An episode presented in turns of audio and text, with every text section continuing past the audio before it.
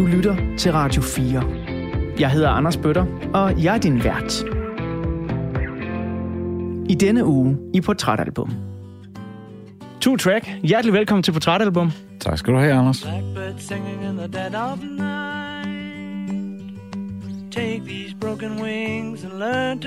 Hvad er det, der gør The White Album for et skidegodt Beatles-album? Enormt gode sange, enormt fjollede sange, ligegyldige sange, nogle virkelig ringe sange. den indeholder bare rigtig meget. Den indkapsler rigtig meget af den hiphop på det tidspunkt, hvor jeg var med til at begynde at lave hiphop. Vi brugte det fra den plade, men vi brugte også energien, fantasien. Det var en revolution oppe i mit hoved, der foregik, fordi det var jo sådan noget, hiphop er helt nyt, men det er det ikke. Det er jo også gammelt.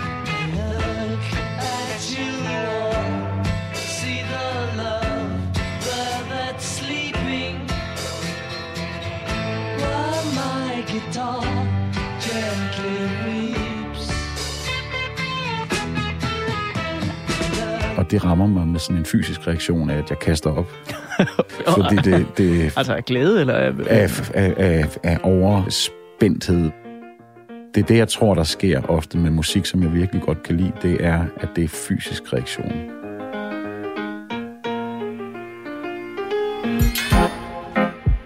Velkommen indenfor til en udgave af Portrætalbum, som jeg virkelig har glædet mig til. Min hjerne og mit musikhjerte er nemlig udstyret sådan, at jeg enormt gerne vil kunne lide al slags musik og finde kvaliteten i alle albums. Og det går mig på, når der er store, elskelige klassikere, som jeg ikke har særlig meget fidus til. Og sådan et album er det savnomspundne såkaldte White Album af The Beatles for mig. Jeg anerkender dens enorme vigtighed, men Tivøren er måske aldrig faldet helt for mig, og der er mindst fem andre Beatles-album, som jeg vil sætte på, før jeg vil vælge at sætte White Album på. Og måske så er det fordi, at noget af det, jeg elsker ved The Beatles, det er deres evne til at bygge albums op med en klar rød tråd, en fortælling, der oftest har en begyndelse, et klimaks og så en smuk afslutning. Så for mig, der er The White Album altså nogle gange et kaos af både sindssygt smukke McCartney-sange, sindssygt fjollede Lennon-tekster,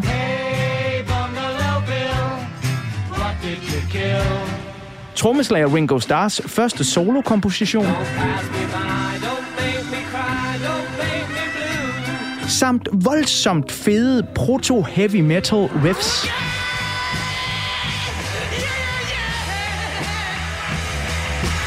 Og det måske nok bedste nummer fra guitarist George Harrison nogensinde.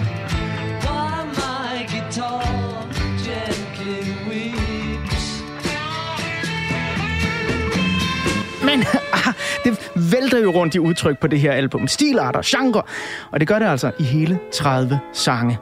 Men så er det jo herligt, at ugens gæst her i Portrætalbum på Radio 4, han bare elsker The White Album.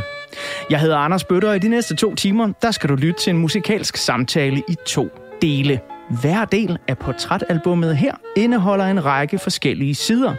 I den første del, som du lytter til nu, der skal vi blandt andet bladre op på siderne af portrætalbummet, hvor der er billeder af ugens gæst som barn, som et ungt menneske, og billeder af det samfund og den musikalske samtid, han vokser op i.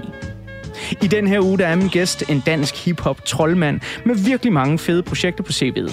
Han er rapper, DJ, producer og har lavet musik under aliaset Track 72, samt haft fem fede fingre nede i danske hiphop-navne, såsom Honeyblod, Extra Narn, Marvelous Mosel, Sulka og sidst, men ikke mindst, verdens farligste rapgruppe, Malk Decoin.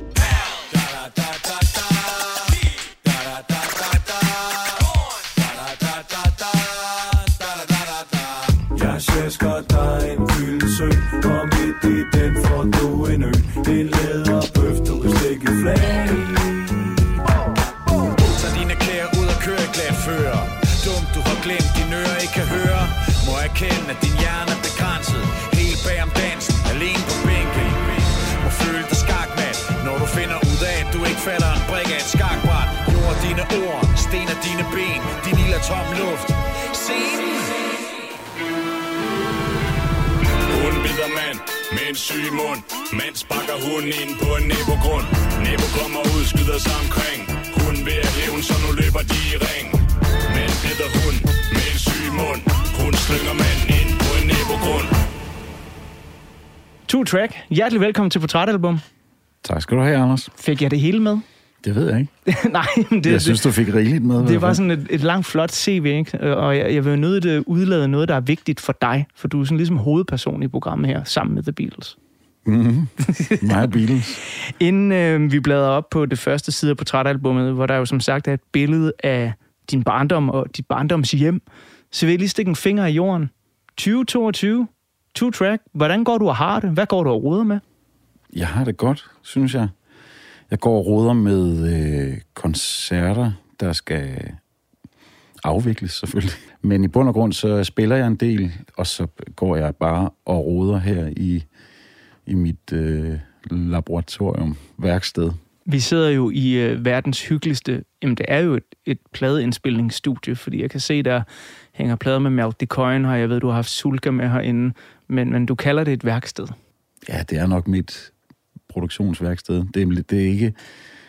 Det, det, det er ikke et studie. Nej. Ja, det er det også. Det har også en funktion af det, men det er sådan lidt mere sådan et klip og klister rum. Vi skal jo øh, snakke om The White Album og tegne et portræt af dig, og den tid, hvor du går og, og hører det her album i hen over de næste to timer. Men inden vi sådan kommer helt ned i materien i overskriftform, og inden vi skal høre åbningsnummeret Back in the USSR, hvad er det, der gør The White Album for et skidegodt Beatles-album for dig? Altså det første ord, der springer ind i mit hoved, det er alsidighed og legesyge og ingen grænser. Enormt gode sange, enormt, du har været inde på det, fjollede sange, ligegyldige sange, nogle virkelig ringe sange. øhm, altså, den indeholder bare rigtig meget, og den indkapsler rigtig meget af den hiphop på det tidspunkt, hvor jeg var med til at begynde at lave hiphop. Der var den ligesom en af de plader, som vi, og når jeg taler, øh, siger vi, så var det for eksempel min storebror og jeg, når vi sad hjemme på værelset øh, på Tranevej 51 i Daggård, og lavede øh, prots med vores firespors båndoptager, så var det øh, ofte baseret på det øh, miskmask og den, den, det kludetæppe, som den der plade er af ting. Altså, så vi, brug, vi brugte fra den plade, men vi brugte også energien og fantasien fra den der plade. Gå til kanten, helt hen til skrænten. Kig ned, se på banden. De har lige været her. Ormen i æblet, det skidt, knuste kæbe. Rejs gennem siv, deres fibre er gange. De kan strække sig, de kan blive lange. Kommer du ud igen, bed for dit liv. Satan er siv. Turn around and tell me what you see. The White Album udkommer den 22. november 1968, men øh, der er du ikke engang født endnu. Er jeg ikke født. det, det står faktisk i dit øh, solokunstnernavn, track 72. Du er født i 1972. 3. oktober. Så 3. lige, oktober. Lige lidt under fire år før. Ja. Eller efter jeg blev født, blev jeg født, ja. Så øh, du er vokset op med uh, The White Album, og så har du fortalt mig, at du begynder at dyrke det sådan for alvor omkring en 1988 stykker, hvor du er cirka 16 år gammel. Mm. Og derfor så tager den her uges portrætalbum altså udgangspunkt øh, i den tid, hvor du for alvor får det her album sådan ind under huden i slutningen af 80'erne. Og The White Album, det er jo, kan jeg lige så godt sige, som det er, øh, endnu et Beatles-album, som har et helt fantastisk åbningsnummer. Og det kommer lige her. Back in the USSR.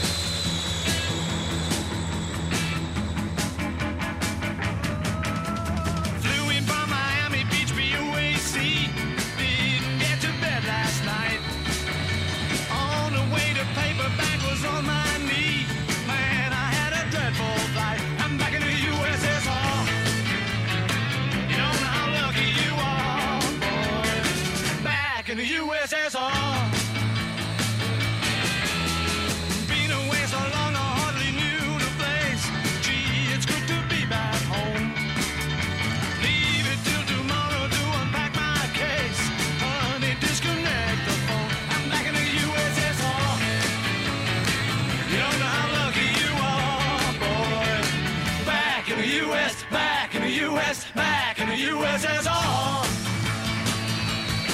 Well, the girls really me out. They leave the West behind.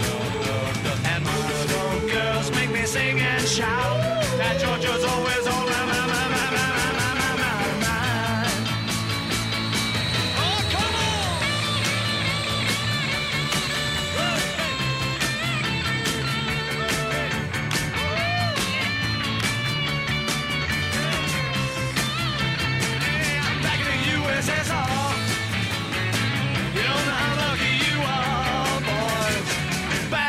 USSR.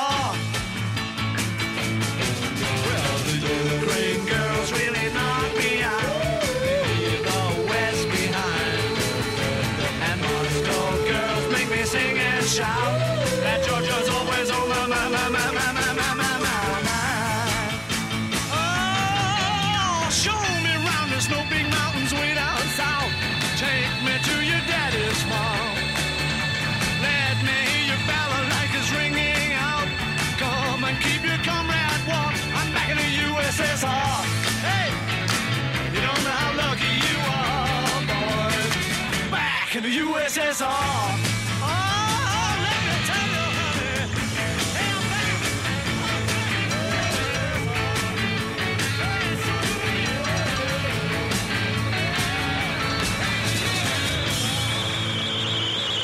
En sang, der er skrevet af Lennon og McCartney. En lille parodi på Chuck Berrys Back in the USA og Beach Boys' California Girls, hvor at øh, Lennon og McCartney, de øh, simpelthen tager en hovedperson her, der tænker og drømmer sig tilbage til the USSR, det store Sovjet, som øh, også kommer til at få lidt af en hovedrolle i den her uges portrætalbum, fordi det jo handler om året 1988, hvor du går og hører det her album rigtig meget. Two-track, min gæst her i uh, portrætalbum i den her uge.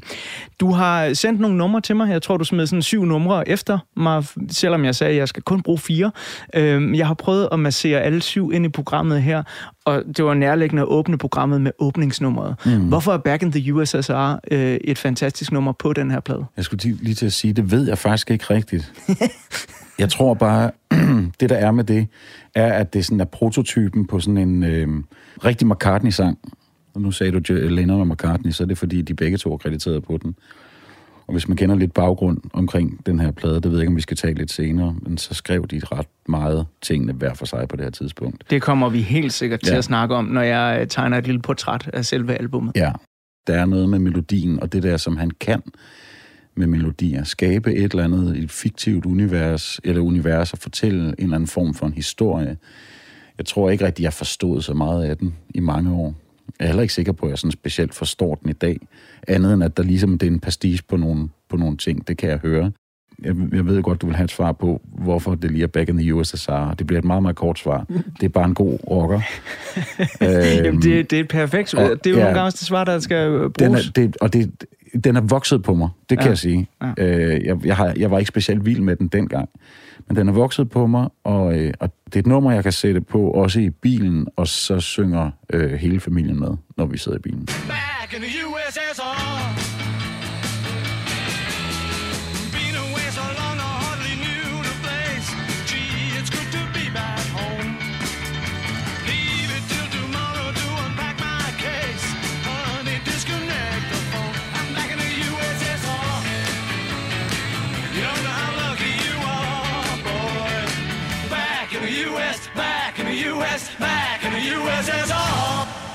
Nu øh, skal vi slå op på portrætalbummets første side og faktisk spole tiden endnu længere tilbage, end dengang du fandt navnet Two Track. Mm. Hvordan det kom til dig, det øh, vender vi også tilbage til. Okay. Men øh, Anders Brixen Christiansen Hed jeg dengang. hed du dengang. Mm. Øhm, dit barndomshjem, Mm. hvordan øh, ser det ud? Det er et øh, gulstens med sådan nogle grønne, øh, grønne gule øh, murstenshus. Øh, sådan et øh, parcelhus, der ligger lige i udkanten af øh, 89-63 Avning på Djursland. Det er sådan et, et sted, det, det er med, både med marker, og så det er en lille, lille by med, hvad var der, 2.000-2.500 indbyggere. Det var trygt og godt. Jeg havde min mormor, morfar, farmor og farfar, der var naboer, og som boede øh, 300-400 meter derfra. Hvis jeg skulle sidde helt stille, så var det øh, med noget musik. Og det kunne være... Eller, eller også øh, Tintin-plader, eller øh, bare historieplader. Det var der rigtig meget af på det tidspunkt. Så musik og historier, det var sådan ligesom det, der fik mig til at, at, at, øh, at slappe af. Og så har jeg sådan et minde om, øh, jeg stod og sparkede på min storebrors henholdsvis kommode, og så et øh, klædeskab, der stod til noget musik, og han spurgte så, hvad jeg lavede, og så sagde jeg, men jeg laver de der lyde, der er i musikken. Og så Ved, ved at sparke på det? Ja, så sagde han, ah, det er trommer. Og så spurgte jeg jo så, hvad trommer var, og så sagde han, fordi det her, det var i monopolets dage, så der var jo kun én tv-kanal. Så vi måtte ligesom vente til weekenden kom, og der var noget underholdningstv med et trommesæt, og så pegede han, det dem der. Og derfra, så øh, var, der, var det eneste, jeg ville have, var et øh, trommesæt. Og det, efter jeg havde smadret nogle øh, lampeskærme og strikkepinde og så videre, så fik jeg et trommesæt. Så du begynder faktisk at lave beats, før du får et trommesæt. Hvor gammel er du her? ikke særlig gammel. Fordi så kommer historien jo med, at min far tager min storebror og jeg med til en gasolinkoncert i Avn- Avninghallen. Og der har jeg måske været syv. Øh, og det rammer mig med sådan en fysisk reaktion af, at jeg kaster op. Fordi det, det Altså af glæde, eller af... er, er, er, er over sådan øh, spændthed. Hvad hedder det? Sådan noget excite- excitement, hvis man skal bruge et øh, Ja. internationalt ord, ikke? Øhm, det, da, jeg kom, da vi kommer hjem, så kaster jeg op, fordi jeg er fuldstændig fyldt op af... Altså, det er sådan en fysisk reaktion. Og det, det er det, jeg tror, der sker ofte med musik, som jeg virkelig godt kan lide. Det er, at det er fysisk reaktion. Det er det, der trigger mig og min krop. Altså alt, hvad der trigger øh, liv i mig, det er lyd.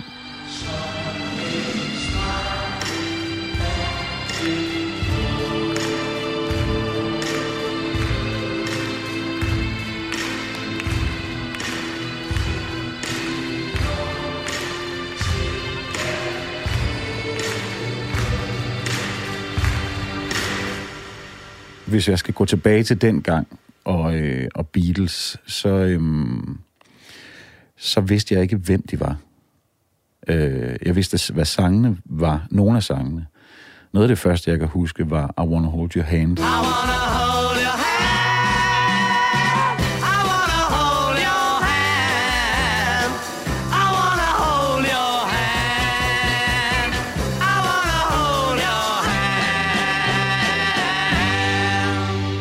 Øh, primært på grund af deres, ste, altså deres stemmeharmonier i det nummer. Det, det ved, jeg kan ikke sige hvorfor, men det, der var en, det må være noget med melodien og så deres harmonier. Min storebror var jo lige to og et halvt år ældre end mig, og i hans vennekreds begyndte de at dyrke og lytte rigtig meget til Beatles, og så spillede han ting for mig, og så begyndte jeg for alvor at gå op i, hvad og hvem og og den tid, den skal vi høre mere om lige om lidt, når jeg bladrer op på den næste side af portrætalbummet, hvor der så er et billede af dig fra 1988. Men inden vi kommer dertil, så dykker vi lige ned i The White Album igen og tager endnu en af de sange, som øh, du har fremhævet. Det her, det er Dear Prudence.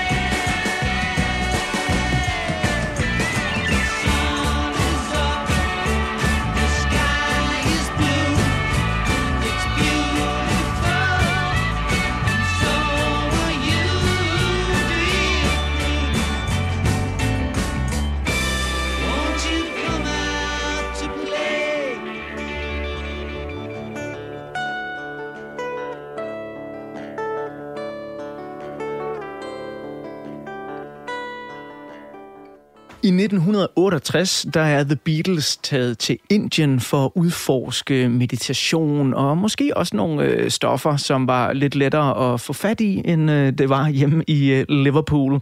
I hvert fald så øh, sidder de dernede og får øh, en masse idéer til The White Album, og det kommer vi også tilbage til senere i albumet her.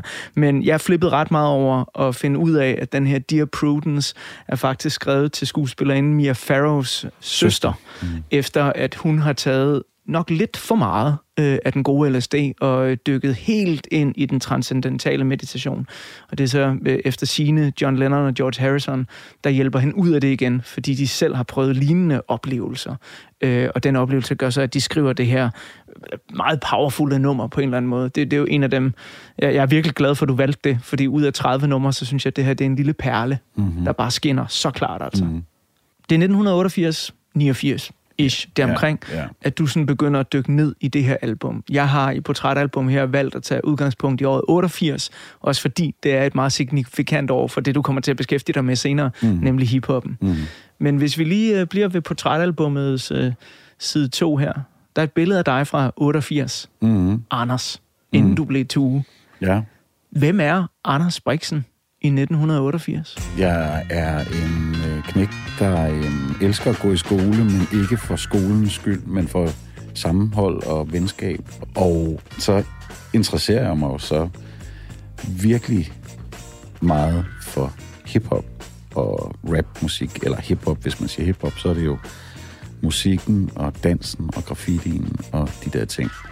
Øh, og på det her tidspunkt, det er jo før internet og alt muligt, så der, der, øh, der rejste jeg meget rundt og besøgte øh, forskellige folk, fordi vi var ikke særlig mange hiphopper dengang.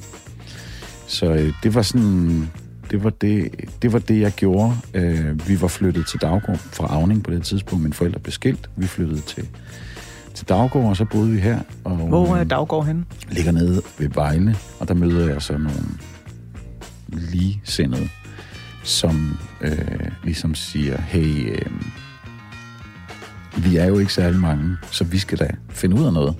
Jeg kan se på dine sko og dit rygmærke, at du er... Og når jeg siger rygmærke, så var det sådan nogle graffiti rygmærker, der var lavet Men det var ikke en rockerklub.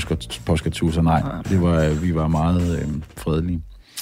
Øh, men øh, ja, øh, så øh, tog de mig med til Middelfart, og der mødte jeg for det første to brødre, der hed Martin og Claus, og øh, deres vennekreds. Og øh, det var blandt andet øh, Uffe og Ludvig, og øh, lidt senere kom Janus ind i billedet fra Middelfart, som er ham, der blev til geologi. Øhm, så det var sådan ret formative år. Jeg gik i, jeg har jeg gået i, 10. klasse på det her tidspunkt, på Vejlefjord Højre Skole, som er en, det hed den dengang. Jeg ved ikke, hvad, om den bare hedder Vejlefjord Skole nu. Som er en privat skole, der lå nede ved Vejle Fjord, og som, Øh, øh, som var god for mig, fordi der var noget kæft retning. Men der var også noget, det ved jeg ikke, der var en masse sammenhold. Det var en kostskole, men jeg boede hjemme. Der var daglever, så man, nogen cyklede eller tog bus frem og tilbage. Altså tog hjem hver dag, og andre boede på skolen. Og der brugte jeg meget tid, så fik jeg en masse gode venner der også. Hvorfor lige en kostskole? Var du sådan lidt af en uregerlig knægt? Ja, det var jeg nok. Ja. Så Jeg det var nok- mor og far, der sagde afsted med dig? Det var mor. Fordi far var ude at bede. Han, Nå, ja, ja. Altså, han var der stadigvæk i billedet, men vi boede hos min mor. Alt, hvad jeg gjorde, var frem mod weekenderne, fordi det var der, jeg mødtes med de andre. I Middelfart, eller i Aarhus, eller i, hvor jeg nu øh, besøgte eller mødte folk.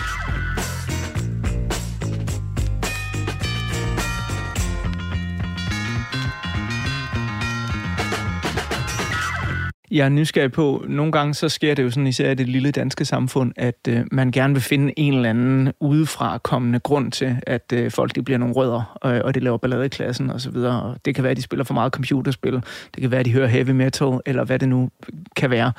På det her tidspunkt, så tidligt som 1988, var hiphop så kendt en ting i det miljø, du var i, at man i skolen ligesom kunne sige, at han er sådan en ureagerlig, og det er sikkert på grund af den der musik over for det det- store USA. Der blev aldrig peget derhen. Det var, Aldrig. der blev nok mere spurgt lidt ind til, sådan, hvordan går det i hjemmet og sådan nogle ting. Og min mor, hun havde fået et arbejde som øh, højskolelærer og brugt rigtig meget tid der, så så ikke så meget overvågenhed på, på øh, storebror og mig, hvilket passede også helt perfekt, skal lige hilse at sige.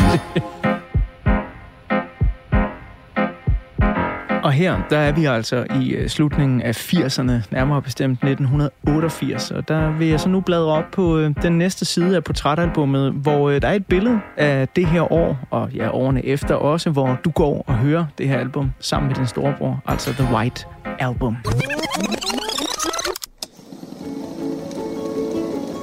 Selvom der er masser af uro rundt omkring i verden, så er vi i 1988 på vej ind i en nedrustningens tid. Det er året før Berlinmuren falder, og der slås hul i det jerntæppe, som Winston Churchill metaforisk navngav helt tilbage i 1946. Her i 1988, der hedder de mest markante verdensledere Ronald Reagan og Mikhail Gorbachev. Og efter at have været på kollisionskurs lige siden 2. verdenskrig, så mødes den amerikanske præsident med sin sovjetiske kollega i 88 og indleder et samarbejde, som ender med at give dem en nominering til Nobels fredspris. Mr. Gorbachev, tear down this wall. Og nedrustningens tidsalder ses ikke kun i den europæiske østblok og i USA. 1988 er nemlig også året, hvor Sovjetunionen påbegynder tilbagetrækningen af de 115.000 soldater, som de har udstationeret i Afghanistan. Og i nabolandet til Afghanistan, Iran, er der også tegn på fred. Efter otte års meget blodig krig mod Irak, hvor mere end en halv million mennesker har mistet livet, så bliver der i 88 først underskrevet en våbenhvile imellem de to lande, og sidenhen en fredsaftale. Long before sunrise, the people of Iraq were on the streets celebrating the end of a conflict that has claimed up to a million lives. Men heldigvis, så er det hele ikke kun død og ødelæggelse i 88. Hvis man vil underholde sig selv lidt, så kan man sætte sin nye, lækre 8-bits Nintendo spillekonsol til tv'et og hygge sig med det sprit nye spil Super Mario Bros. 3. Eller man kan nyde den første live tv-transmission af en bjergbestigning over Mount Everest. Eller også så kan man gå i biografen og se andre store mål blive besteget. 1988 er nemlig både året, hvor danske Bille August vinder den gyldne palme i Cannes for sit mesterværk Pelle Erobreren, og året, hvor Tom Cruise endnu en gang slår sit navn fast som en af sin generations største skuespillere. Det sker i to meget forskellige film. Den romantiske komedie Cocktail, der i øvrigt ikke er ældet med ynde, og den enormt fine Rain Man, hvor Cruise spiller over for en storspillende Dustin Hoffman. Og til trods for, at 1988 også byder på blockbusters med mere buller og brag, såsom Rainbow 3, Crocodile Dundee 2 og Eddie Murphys Coming to America, ja, så bliver Rain Man faktisk årets mest sete film på verdensplan. Of course, I'm an excellent driver. He lets me drive slow on the driveway. Of course, only 28 miles on the odometer since I drove it a week ago last Saturday. It Should be more than 28 miles. What is this? Who is this guy? Raymond is your brother. My brother? I, I don't have a brother. Og selvom vi herhjemme i lille Danmark er stolte af Billy Augusts Pelle Erobreren, som i øvrigt også vinder en Oscar for årets bedste fremmedsproget film, ja, så lapper vi amerikansk biograf- og tv-kultur i os som aldrig før. Ja, vi går faktisk så meget op i tv-serien Dollars, at der indkaldes til demonstration på Københavns Rådhusplads, da det kommer frem, at DR har tænkt sig at stoppe med at sende den populære tv-serie.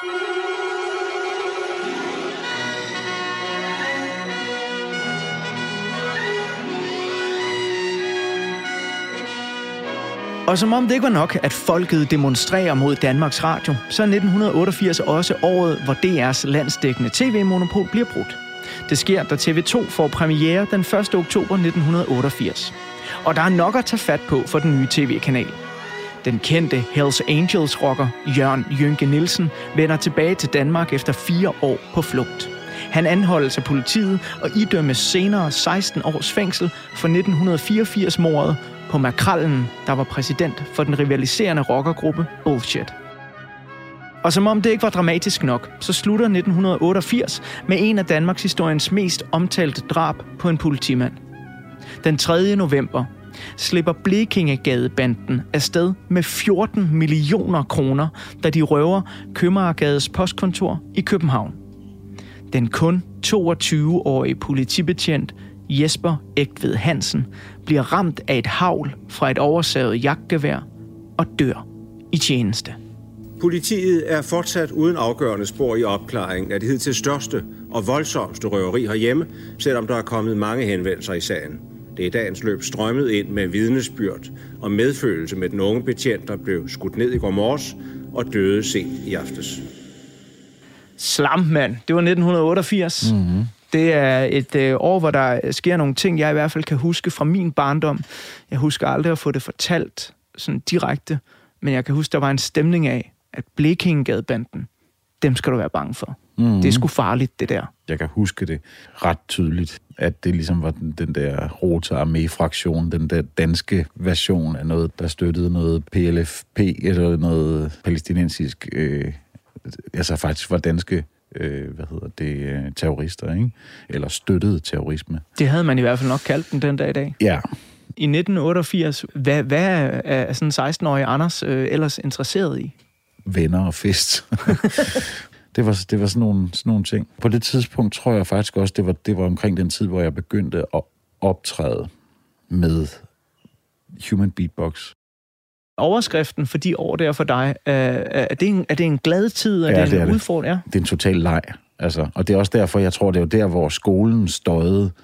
Det var, at det udfordrede mig ikke at lære noget. Altså, det, det har det jo tydeligvis gjort, ikke? Jeg skal passe på med, hvad jeg siger, men, fordi jeg har jo børn i dag, ikke? Men, øhm, øh, altså, det var bare, det var, det var, det var en total, øh, jeg var super nysgerrig. Altså, jeg var ikke en skidknægt, Jeg lavede ikke, jeg lavede ikke ballade på den måde. Jeg var bare øh, interesseret i, i ting, som foregik, øh, som var sociale, og som havde noget med, jamen, altså enten så havde det noget med mine venner at gøre, eller noget, nogle, altså nogle forhold, ikke? Øh, og så var der det der musik, som fyldte rigtig meget. Og det fede ved det var, at man kunne putte venner ind i det, i det forhold der. Og hvis jeg ikke kunne det, de dage jeg ikke kunne det, der var jeg også god til at lege med mig selv, hvilket jeg også var som barn. Så det gjorde, for mig var det bare at, at udforske, men altid med det formål, at det var noget, jeg kunne vise, når jeg kom frem til weekenden. Fordi så skulle jeg hænge ud, og så skulle jeg vise, hvad jeg havde lavet. Nu øh, sagde du lige før, at øh, jeg meget gerne måtte spille det lille nummer Wild Honey Pie, Ja. øh, hvis der blev plads til det her programmet. Øh, og lige om lidt, så bladrer jeg op på et nyt side, en ny side her i portrætalbummet, og der er der et billede af musikken i 1988. Men øh, inden jeg bladrer op på den side, så får du simpelthen lige lov til at høre Wild Honey Pie. Tak.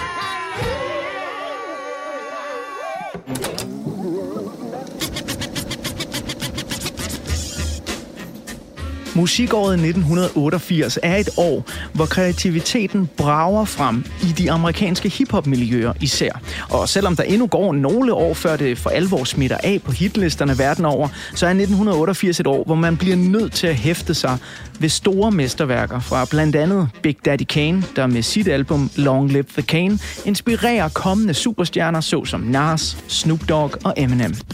Public Enemy begår en vigtig og vægtig klassiker, da de udgiver det politiske storværk It Takes a Nation of Millions to Hold Us Back. Men mest markant er måske, i hvert fald i min hiphop-bog, udgivelser fra Della Soul og en af de største gangster-rap-klassikere nogensinde. Supergruppen NWA udgiver deres voldsomme mesterværk Straight Outta Compton.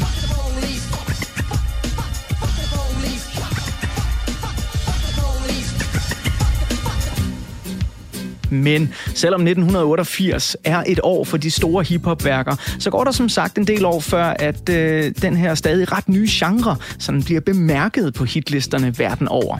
I 1988 der er overskriften for årets største verdensomspændende hits Hvide mænd med budskaber om kærlighed.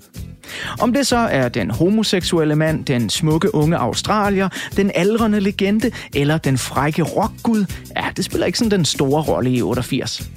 Årets kæmpe hitter er blandt andet Guns N' Roses' Sweet Child of Mine, Rick Astley's Never Gonna Give You Up, beatles guitarist George Harrisons I Got My Mind Set On You, NXS sexet I Need You Tonight og titelnummeret fra George Michaels solo debutalbum Faith.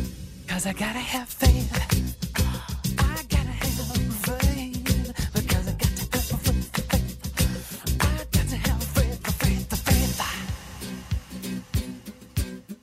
Her hjemme i den lille danske Annedam, der er der heller ikke meget amerikansk hiphop at finde på hitlisterne. Men 1988 blev et sindssygt vigtigt år for genren herhjemme. Hiphopgruppen Rockers by Choice udgiver deres to første singler, og MC Ejner albumdebuterer og laver dermed Danmarks første fuldlængde hiphop-album med den nye stil. Albummet når faktisk at ligge 13 uger på de danske hitlister og opnår en fjerdeplads som den højeste placering. Ejner må dog se sig slået på hitlistens top 3, hvor mere gavede typer fra den danske musikscene dominerer. 1988 byder nemlig på kæmpe hits fra både Anne Linnet, Alt det vi har grædt igennem livet Det svinder på en forårsdag. Thomas Helmi, Det er mig, der står herude og banker på. TV2 Eneste hun og Johnny Madsen. Det er sommer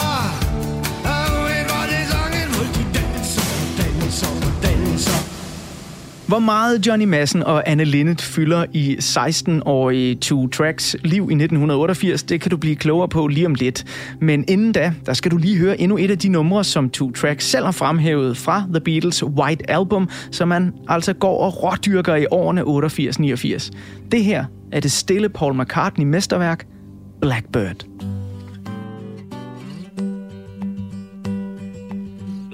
Singing in the dead of night. Take these broken wings and learn to fly. All your life, you were only waiting for this moment to arise.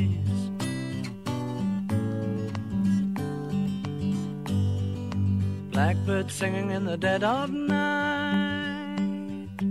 Take these sunken eyes and learn to see all your life. You were only waiting for this moment to be free. Blackbird fly. Blackbird fly into the light of a dark black night.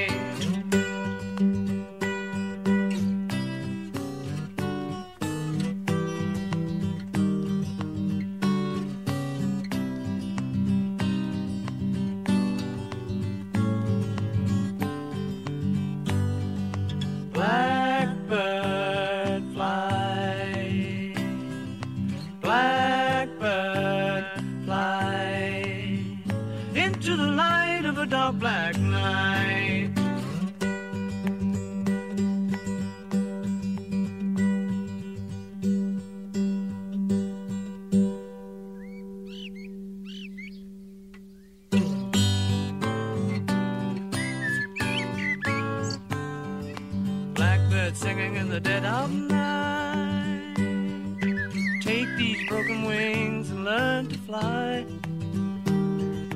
All your life, you were only waiting for this moment to arise. You were only waiting for this moment to arise. You were only waiting for this moment to arise. Mega smukt nummer fra White Album, og et nummer, der vel også er, altså, så, så tæt på et Paul McCartney solo-nummer, som man overhovedet kan komme det. Altså, der er tre ting, der er optaget på det her. Paul McCartneys guitar, hans sang, og så han sidder og tapper med foden. Noget, han gør så taktfast, at man faktisk troede, det var en metronome, der stod her. Det er hans laksko. Hans laksko, der ja. Simpelthen var der. Det Øh, hører du meget Anna Linnet og øh, Johnny Madsen i 1988? Øhm, du, det, du sagde før det der med, hvor, hvor meget det fyldte i mit liv. Og jeg tror, det, fyld, det, det fyldte, var, at det irriterede mig grænseløst. det var det. Og det var, øh, det var jo det, der var vores oprør. Ja. Det var det, der foregik på den... Altså, ikke bare på den danske scene, men der var ikke noget, jeg kunne finde mindre øh, tiltalende end dansk øh, musik. Fordi jeg ville hellere høre Public Enemy. Brothers Brothers and sisters! I don't know what this world is coming to. Yes, the rhythm, the rebel. Without a pause, I'm lowering my level. The hard rhymer, where you never been, I'm in. You want styling? You know it's time again. D, the enemy, telling you to hear it. They praise the music,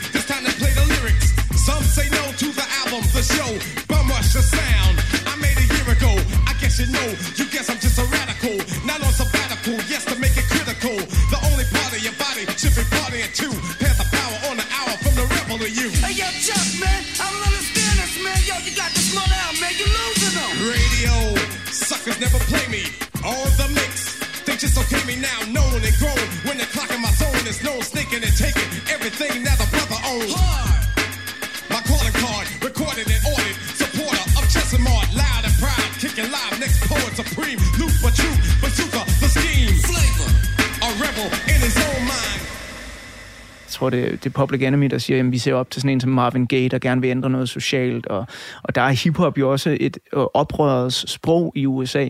Mm. Som 16-årig, fanger du godt det? Fuldstændig, men ikke, jeg tror ikke essensen af det, men, men igen, den attitude og den farve og den stemning gav mig en fysisk reaktion tilbage til den der. Public Enemy- og Bo- Boogie Down Productions skulle lave plader. Jeg på en del blev skræmt af, men også samtidig fuldstændig, altså mit låg eksploderede af nye lyde. Public Enemy, der begyndte også at øh, eksperimentere med støj og bruge støj øh, melodiøst, eller hvad man kan sige. Men det er jo også noget af det? Beatles gør Rytmisk. på, på det her album, som du går og falder for på det her tidspunkt. Så det er jo ret signifikant, for jeg må ærligt indrømme, øh, at da du siger, jamen 1988, Beatles White Album, så så er mit hoved jo bare sådan, jamen det handler sgu da om, om De La Soul, Public Enemy og alle de der ting.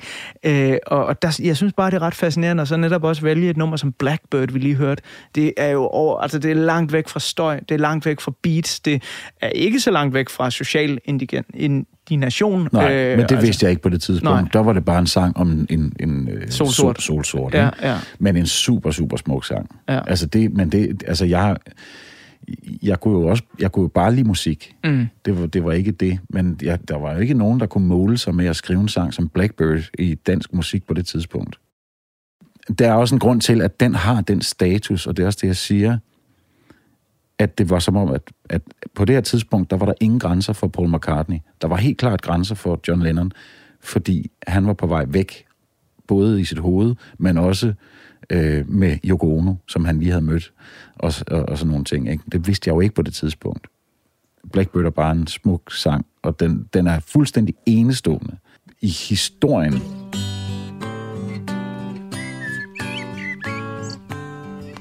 Blackbird singing in the dead of night. Take these broken wings and learn to fly. All your life, you were only waiting for this moment to arise. You were only waiting for this moment to arise. You were only waiting for this moment. Det synes jeg også, han gør med øh, Eleanor Rigby, for eksempel.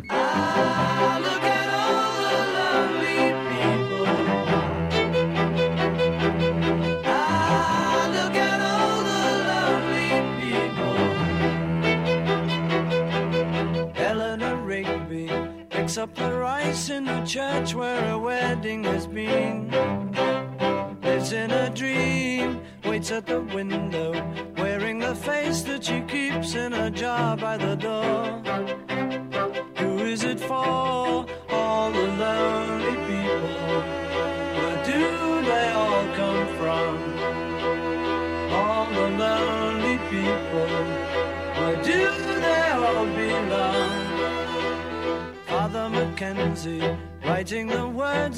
sermon that no one will hear.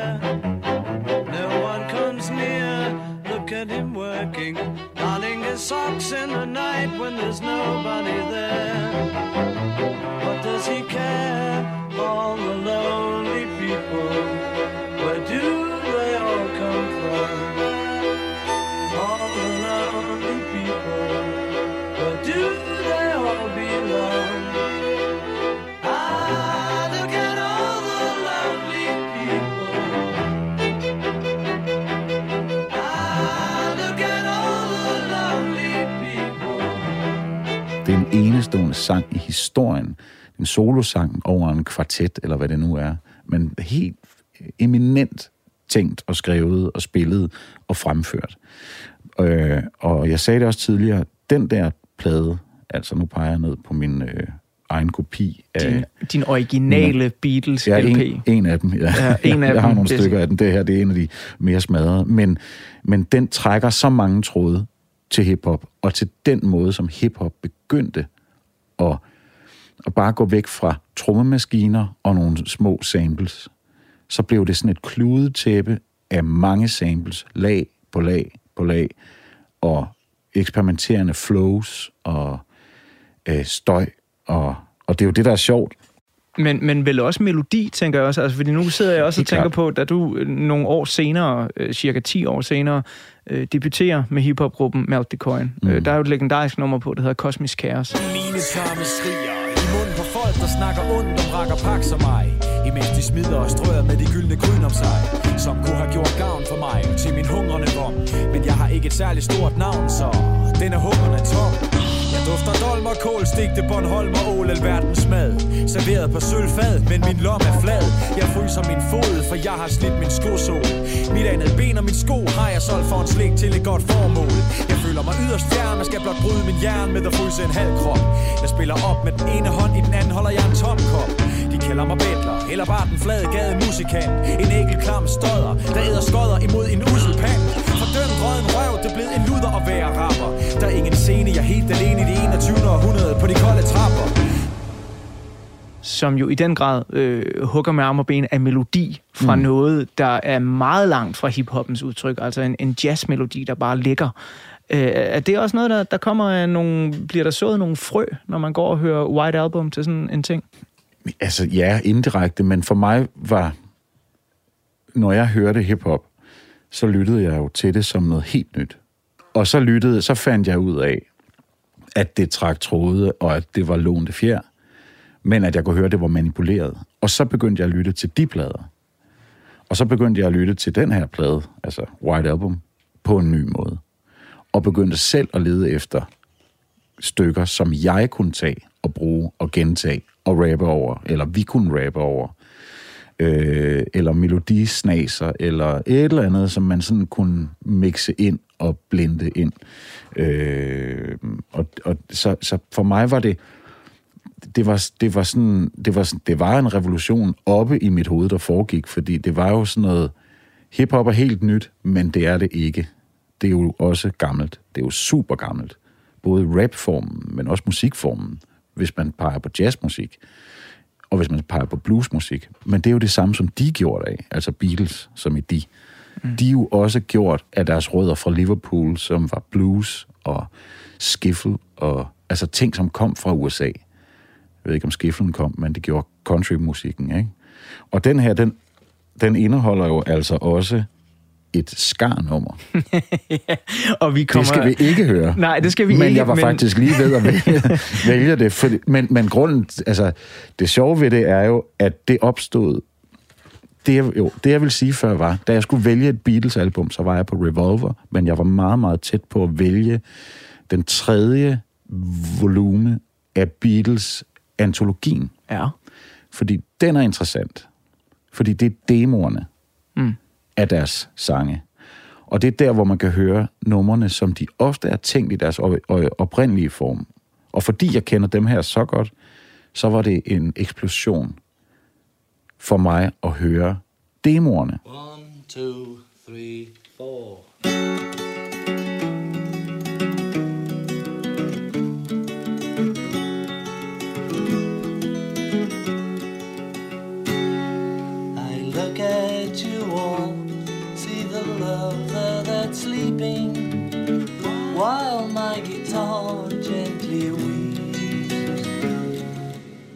Forståelsen af, hvad man kunne fra en demo til en rigtig sang.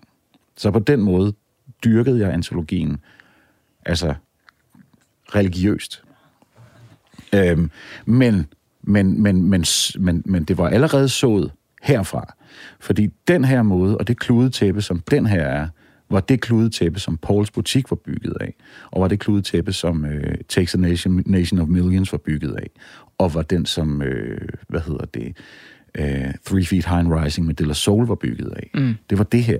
Jeg synes, det er... Et, Det, var det, det her, den er DNA. Ja, det er en sindssygt verden, øh, spændende snak at komme ind i netop det der kludetæppe, om det får albumet til at fremstå stærkere eller sværere. Øh, fordi som jeg også sagde i min intro, så er det et album, jeg har det ret svært med. Mhm. Mm. Men øh, det skal vi snakke meget mere om mm. i øh, del 2 af podcasten her, hvor du også kan glæde dig til at blive klogere på, hvordan at øh, man går fra navnet Anders Brixen til Two Track. Mm-hmm. Og øh, inden vi går i gang med del 2, og vi bladrer op på nogle sider her i portrætalbummet, hvor vi også skal tegne et lille portræt af dig, anno 2022, så skal vi lige høre den første halvdel af et af mine absolute favorit Beatles-numre, While My Guitar Gently Weeps.